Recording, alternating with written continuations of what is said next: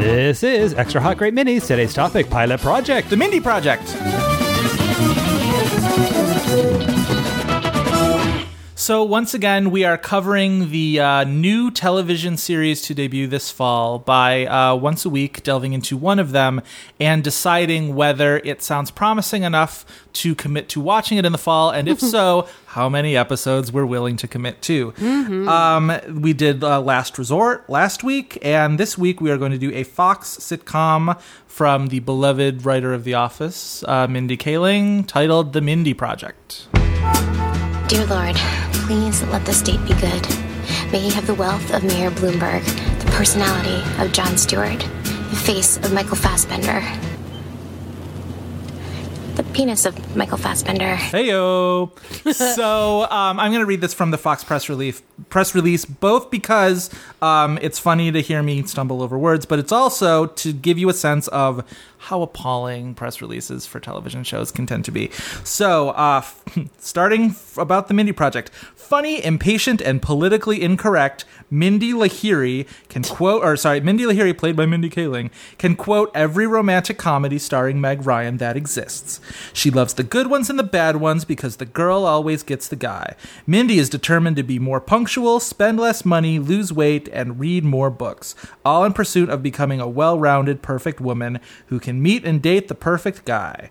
Mindy is a skilled OBGYN and s- shares a practice with a few other doctors, none of whom make life any easier for her. Jeremy Reed, played by British writer comedian Ed Weeks, is the walking definition of total bad news. He not only shares a practice with Mindy, but sometimes her bed as well, despite her best efforts to resist. Mindy, will she ever learn?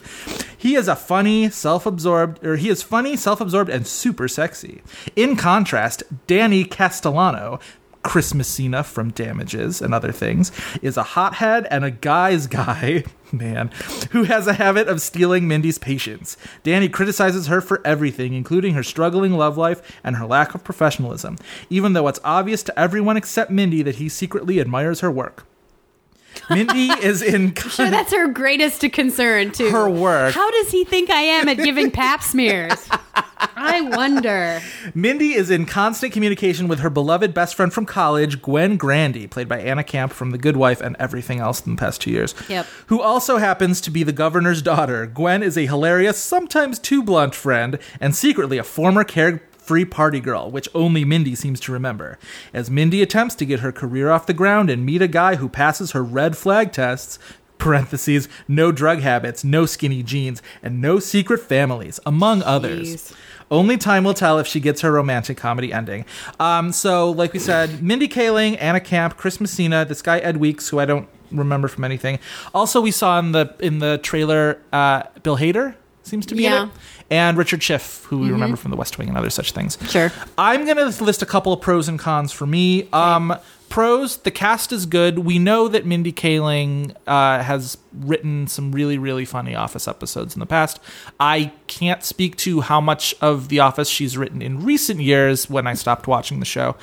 Um, she's a likable personality, I think, for most people, and it's a good fit, I think, with New Girl on Fox Tuesdays. They seem to complement each other in ways both sort of the temperament of the show and also the fact that it seems to be willing to be more of an ensemble, even though it's nominally about this lead girl. Yep. Um, I'm certainly interested enough. It's not without its drawbacks. I think the premise is kind of setting up a romantic triangle right at the beginning is Yeah. never not problematic, I don't think.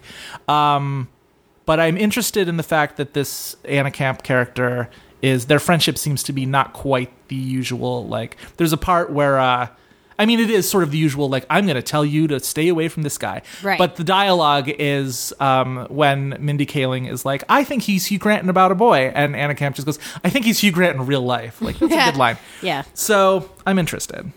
Uh, I would give this a probably as terrible as that press release made it sound. Sounds terrible. And I cut out half of that thing. it was a long fucking thing. I agree with you about the love triangle thing, especially if one guy is too sexy and the other Yeah. one is scruffy but tells it like it is. I know. Like, it's obvious how things are going to end up. I know. I do like Chris Messina quite a bit. I do too. Yeah. I like him too, since Six Feet Under. Yeah. Um, but uh, you know, I- I feel like they Fox has earned. Can't believe I'm saying this. Mm-hmm. Fox has earned uh, the benefit of the doubt from me by doing a great job with New Girl, which I had a lot of problems with at the start of the season, and by the end of it, I felt like they had solved all of them, and Yeah. I was really happy with the way it it Yeah. wound up. Yeah. Um, that I will give this a I'll, I'll give this a good shot. I would give this like probably half a season. Yeah. It would have to be really crappy for me to bail on Fox, strangely enough, contrary to what their reputation was in say Yeah. the late '90s, Yes. has really become a, a network that, and I think of this especially, they seem to have a lot of faith in Mindy specifically. Yes. So I think they'll give this a while to find itself. Yeah, they she they, it needs to lighten up on the Bridget Jonesy aspects of it. Mm. Yeah. because that all everything you said to describe it, like she wants to become the perfect woman, so she'll meet the perfect man. Like, Yeah. bleh, Yeah. Whatever. Yeah. and I'm sure that's part of the character's journey to Right. figure out she's fine the way she is, whatever the fuck. I know this is just press releaseism, but I know. still. Yes.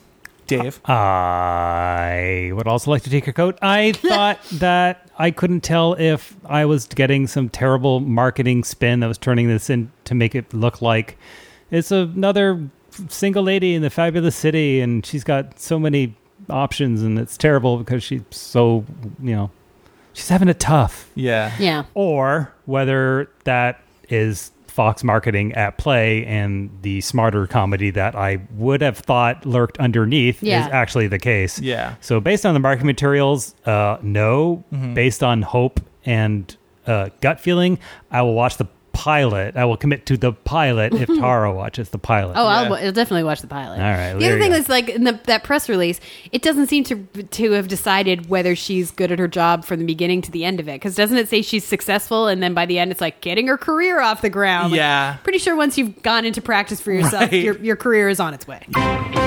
dummy.